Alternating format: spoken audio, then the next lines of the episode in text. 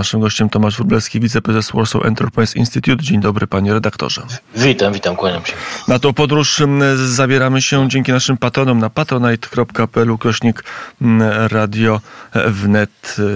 To dzięki państwu możemy podróżować i razem z panem redaktorem przyjrzeć się temu, co właściwie nam mówią dane, które spływają. Koniec stycznia, taki moment, kiedy spływają dane za rok poprzedni ekonomiczne.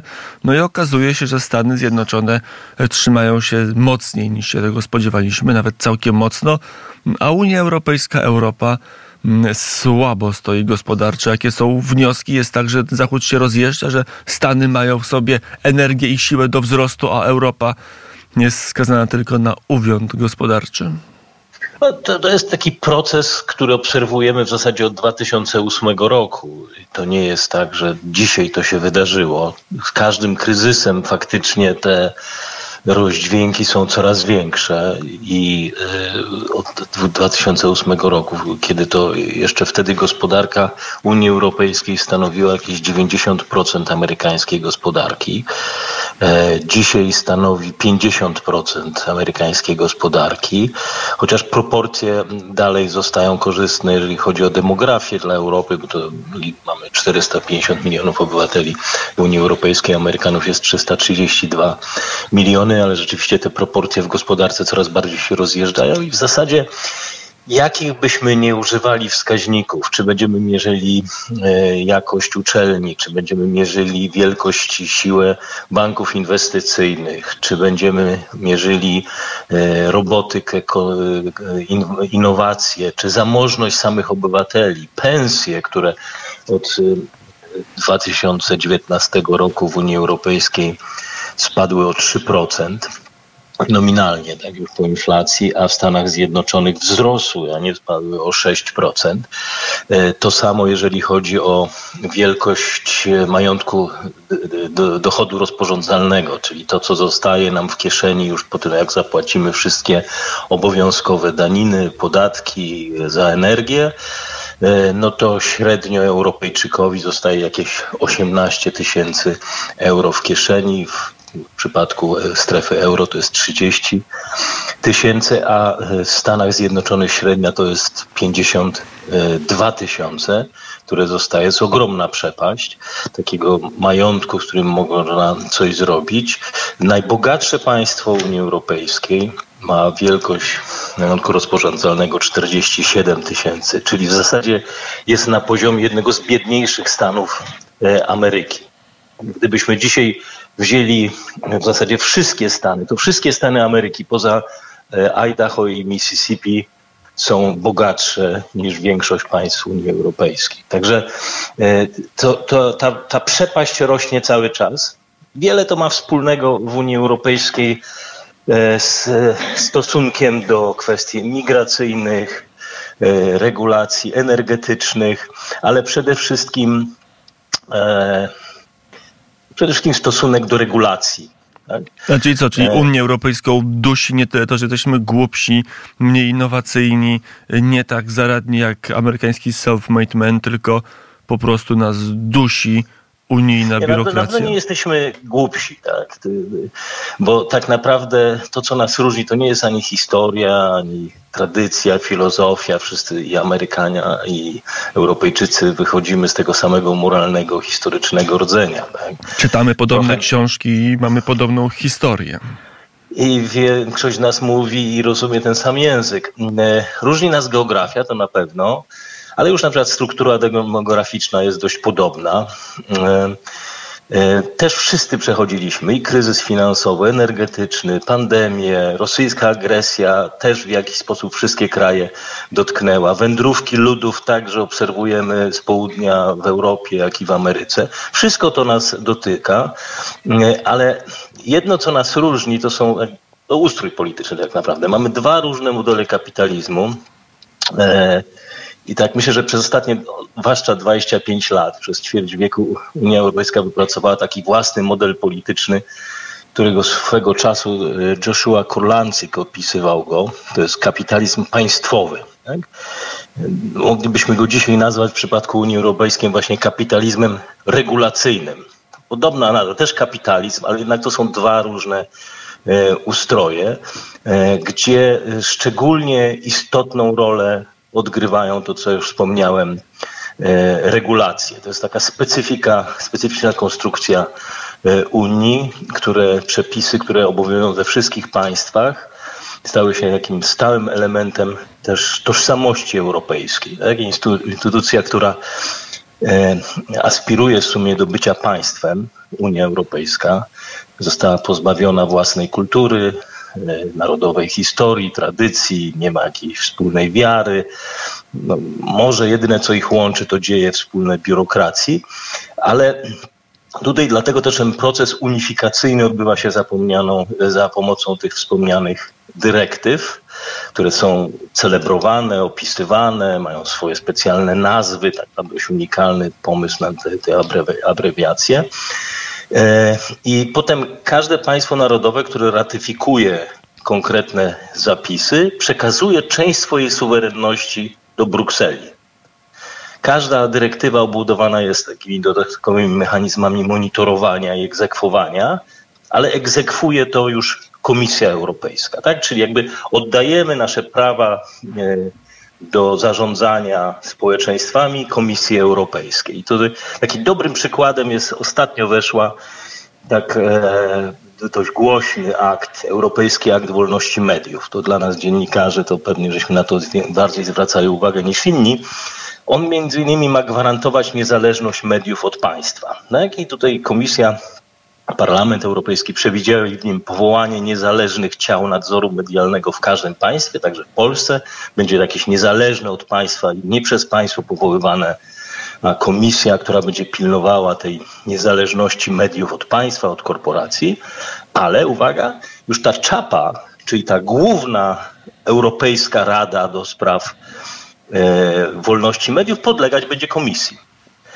Czyli komisja pośrednio przejęła kompetencje nadzoru nad wolnością mediów, nadzorowania tego od państw narodowych. I tak to się dzieje ze wszystkim. To jest, dotyczy rolnictwa Fit for 55, dotyczy ESG, e czyli takiego zarządzania korporacjami, dotyczy e, porządku cyfrowego.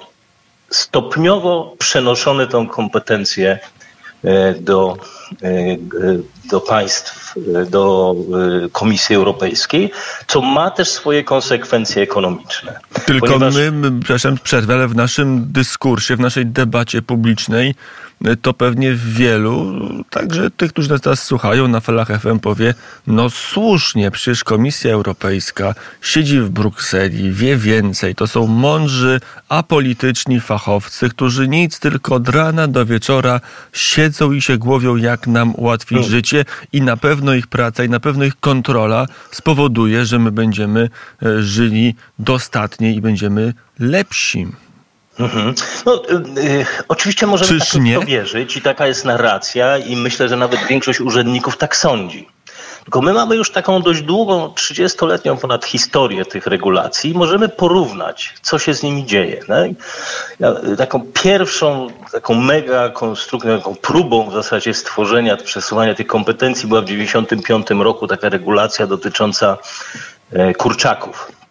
E, chodziło o to, żeby uregulować zasady importu, jakie kurczaki możemy importować, jakich nie możemy. Ona była wymierzona trochę w Stany Zjednoczone, które dalej są tytanem, jeżeli chodzi o produkcję i obrót e, kurczakami na świecie.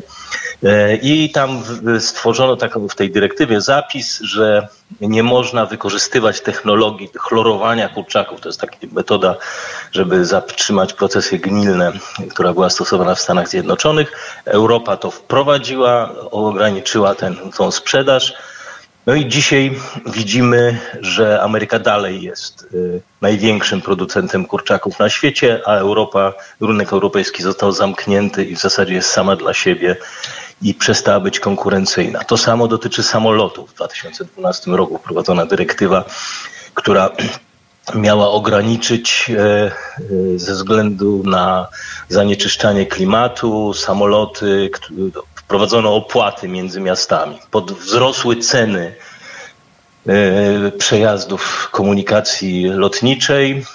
Mieliśmy taki duży kryzys w Europie w związku z tym i wzrost cen mniej Europejczyków latało samolotem. Amerykanie się wycofali z europejskiego rynku, jeżeli chodzi o linie między europejskimi miastami. No w rezultacie państwa zaczęły subsydiować swoje linie lotnicze i na koniec jest tak, że w zasadzie tylko E, Lufthansa, trochę Air France liczą się na światowym rynku. Mamy rozdrobniony, słaby, niedoinwestowany rynek lotniczy w porównaniu z wielkolosami, czy to amerykańskimi, japońskimi, nawet tajskimi, czy e, arabskimi. Ja mógłbym tak przejść kilkanaście tych regulacji, z którą każdą na koniec efektem tego jest, że Europa jest słabsza w tych branżach, które regulowała. Nasze PKB spada, dobrobyt spada, niepokoje społeczne rosną i konflikty między narodami są silniejsze niż słabsze w przeszłości. Także mierzą to po efektach. Tak? Znaczy rzeczywiście intencje e, takie są e, urzędników, żeby nam, się, żeby nam było lepiej, ale efekt jest tego taki, że przede wszystkim cel spełniany jest polityczny, czyli Unia faktycznie staje się coraz bardziej wewnętrznie spójna i kierowana przez rząd urzędników, e, natomiast gospodarczo coraz słabsza. No, ale to przecież e, zaczynamy powoli wszyscy to w Europie odczuwać. To jeszcze jeden e, taki E, metawskaźnik do naszej rozmowy dołóżmy. To ostatnio w Polsce to Business Insider zdaje się publikował e, dane co do dynamiki wzrostu PKB tych krajów, które są w Unii, tych które, krajów, które są poza Unią, także Wielkiej tak. Brytanii i okazuje się te kraje, które no, nie są włączone e, w dobrodziejstwo działania biurokracji brukselskiej, wykazują większą żywotność, większą dynamiczność gospodarczą niż te, które tym regulacjom podlegają. No i widzimy to coraz częściej. Protest rolników teraz się, rozgrywa na ulicach Paryża, Berlina, e, ale także w Polsce. E, coraz więcej osób wskazuje, że, że jednak w tym raju europejskim żyje się coraz trudniej. Czy to jest jakiś aspekt do zmiany, do, do zmiany także nastawienia w samej Brukseli, gdzie pan redaktor często przebywa i patrzy od środka na część procesów legislacyjnych? No właśnie, teraz spojrzałem a propos na takie dane y, dotyczące Fit for 55 i tych protestów, które mamy. E, to nawet Komisja Europejska, e, to jest co prawda badanie przez OECD zrobione, ale Komisja Europejska, że do 1935 roku e, PKB średnie w całej Europie na jednego mieszkańca spadnie o 2,1% tylko z uwagi właśnie na Fit for 55, wokół czego teraz jest tyle protestów we Francji, w Niemczech, w Polsce, w Rumunii, w wielu państwach. No, Unia Europejska twierdzi, że e, oczywiście dobrobytu nie można mierzyć tylko PKB na głowę i takimi prostymi wskaźnikami, że chcemy go mierzyć również takimi mniej twardymi, tak? czyli jakość e, życia, to, że mamy więcej wolnego czasu, w Europie, że mamy służbę e, zdrowia za darmo albo łatwiej dostępną, że jesteśmy bardziej tolerancyjni. I to też jest trochę jak z tym, e, jak z tą rolą tych e, regulacji. Możemy przyjąć, że tak by było lepiej, że możemy sobie wyobrazić, że żyjemy, mamy mniej pieniędzy niż Amerykanie, ale za to więcej swobód, wolności, poczucia niezależności. No, pytanie, czy rzeczywiście tak jest? Czy wszyscy czujemy się e, bardziej wolni dzięki temu, że mamy regulacje określające, co nam wolno powiedzieć, czego wam nie wolno powiedzieć, e, określające zachowania się w mediach społecznościowych. E, czy wszyscy tak się czujemy, czy nie? Czy to, że mamy mniej pieniędzy i bardziej jesteśmy zagrożeni kryzysami i niebezpieczeństwem, jest pozytywnym wynikiem czy nie? To, że mamy instytucje finansowe tak bardzo przeregulowane, że w zasadzie banki europejskie też przestały się liczyć na świecie i są coraz słabsze, nie mogą dawać tyle kredytów, to powoduje, że kredyty, które zaciągamy są coraz droższe i mieszkania w związku z tym nasze są droższe i e, mamy te problemy właściwie w całej Europie, gdzie młodsze pokolenia nie mogą znaleźć mieszkania, a mamy nadpodaż mieszkań. Czy to rzeczywiście sprawia, że czujemy się lepiej i bogatsi wewnętrznie?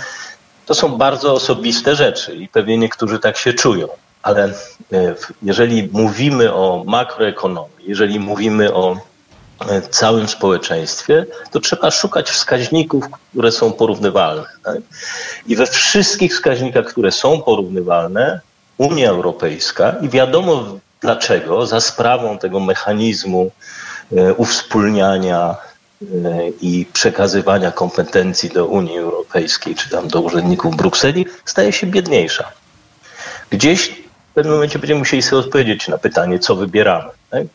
Rzecz jest trochę jak e, e, w Baba Jadze, tak? Znaczy Baba Jaga patrzy albo nie patrzy. Znaczy w momencie, kiedy my podnosimy jakiś e, problem, że stajemy się, mamy słabsze banki, mamy słabsze linie lotnicze, mamy gorzej rozwinięty rynek mieszkaniowy, jesteśmy sami biedniejsi i nam mniej nas stać, no mówimy dobrze, ale macie zdrowszą żywność na przykład. Tak? No i potem zaczyna się dyskusja o zdrowszej żywności, o zdrowej żywności, czy rzeczywiście ona jest o tyle lepsza niż w innych krajach, e, skoro e, na przykład mam takie dane, dotyczące spożywania. Tak? Też sobie pościągałem, e, że na przykład e, Francuzi piją mniej czerwonego wina, bo ich nie stać. E, Hiszpanie przestali korzystać z oliwki, z oliwek z oliwy z oliwek, ponieważ jest już dla nich za droga. Niemcy spożywają najmniej w swojej historii powojennej mięsa na osobę, też ze względów finansowych. A może taki był cel koniec końców? Może jednak ci, którzy patrzą na to wszystko, co się w Europie dzieje poprzez pryzmat e, teorii spiskowych, uznają, mają rację uznając, że, że celowo urzędnicy uznali, że Europejczycy są zbyt bogaci i że e, to bogactwo nie może trwać ciągle, że trzeba trzeba zredukować możliwości popytowe przeciętnego Europejczyka, żeby ktoś mógł utrzymać swój standard na dotychczasowym poziomie albo go zwiększyć. No, pytanie, czy ci biedniejsi y, stają się dzięki temu zamożniejsi? Prawda? Bo to nie jest. Albo ci nigdy... najbogatsi utrzymują swój status, ale kosztem tego, że, że większość społeczeństwa będzie jadła mniej mięsa, no właśnie, mniej oliwek z oliwek i piła mniej czerwonego wina raczej idzie w tym kierunku. Znaczy, dysproporcje społeczne wcale nie są mniejsze w Europie i one wręcz rosną. Także my tego nie widzimy. Trochę to jest jak w socjalizmie. Znaczy, że z jednej strony wszyscy powoli osiadamy i nasza majętność jest coraz mniejsza, ale jesteśmy coraz równiejsi poza tymi, którzy nie są równiejsi, którzy są ponad nami, ale rzeczywiście ich już nie rozliczamy za to. Także e, trudno mi na to odpowiedzieć, e, jaka, jaka była intencja i co chciano dokonać, ale faktycznie mamy trochę tego efekt, że cele, które żeśmy sobie stawiali na początku, jeszcze po traktatach rzymskich, tak 50, 57 rok, żeby stworzyć Europę bogatszą i dobrobyt sprawi, że ludzie będą dla siebie milsi, że uprzedzenia narodowe będą coraz mniejsze, że walki klasowe będą mniejsze i komunizm nam nie, znaczy faszyzm też nie, nie zagrozi, nie zostały osiągnięte. Tak? Znaczy, że ten dobrobyt gdzieś na pewnym momencie się zatrzymał, wzrost dobrobytu e, i widzimy tego efekty co się dzieje teraz w Paryżu, co się dzieje w Niemczech. Napięcia społeczne są coraz większe, a nie coraz mniejsze. Napięcia wokół kryzysu migracyjnego. To widzimy je we Francji, widzimy je również w Niemczech, e, to we Włoszech, Grecji, gdzie społeczeństwa nie bardzo już sobie z tym dają radę i są w stanie to tolerować. Także jeżeli celem było stworzenie bardziej pokojowej e, Europy, odpornej na kryzysy, to, to ten cel nie został osiągnięty. To na koniec, w końcu jesteśmy w audycji Odyseja Wyborcza, to trochę nałóżmy na te kwestie mm, gospodarcze perspektywę polityczną. Wybory czekają i Europarlament. Zdaniem niektórych, to jest mniejszość, ale jest część, nazwijmy ich optymistami, że dojdzie do zmiany wyników wyborów do Europarlamentu w czerwcu.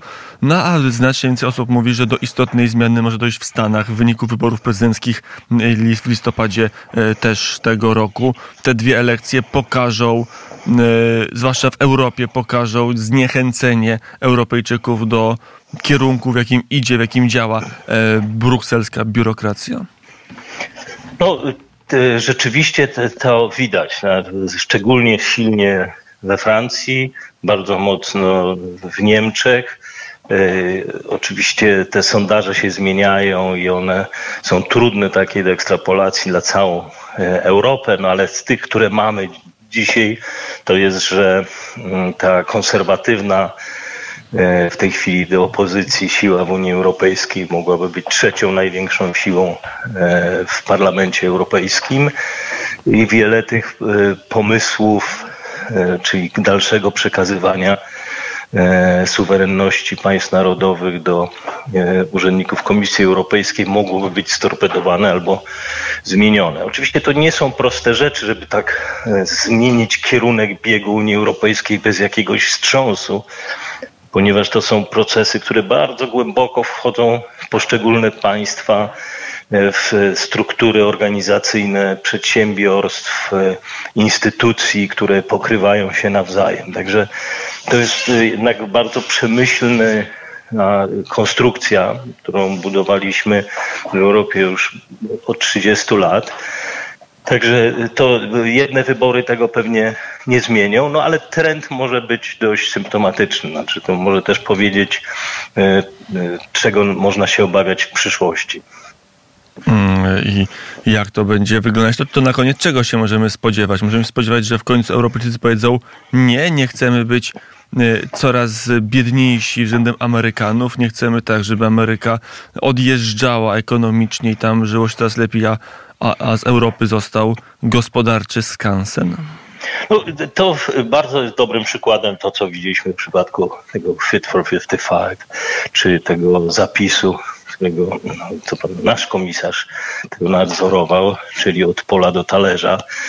Pięknie brzmi, ale rzeczywistość jest znacznie bardziej brutalna i to e, powoduje, że ograniczałoby się produkcję rolną w Europie. Tak? To jest taki pomysł von der Leyen e, i naszego komisarza Wojciechowskiego, że więcej produkcji do Europy spływałoby z Afryki, z Ukrainy, z innych państw.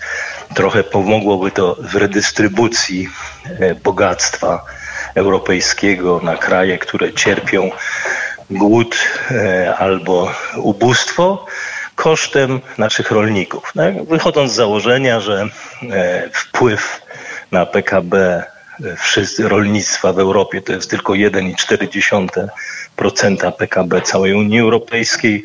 My mówimy o niespełna 11 milionach ludzi, z którego żyją.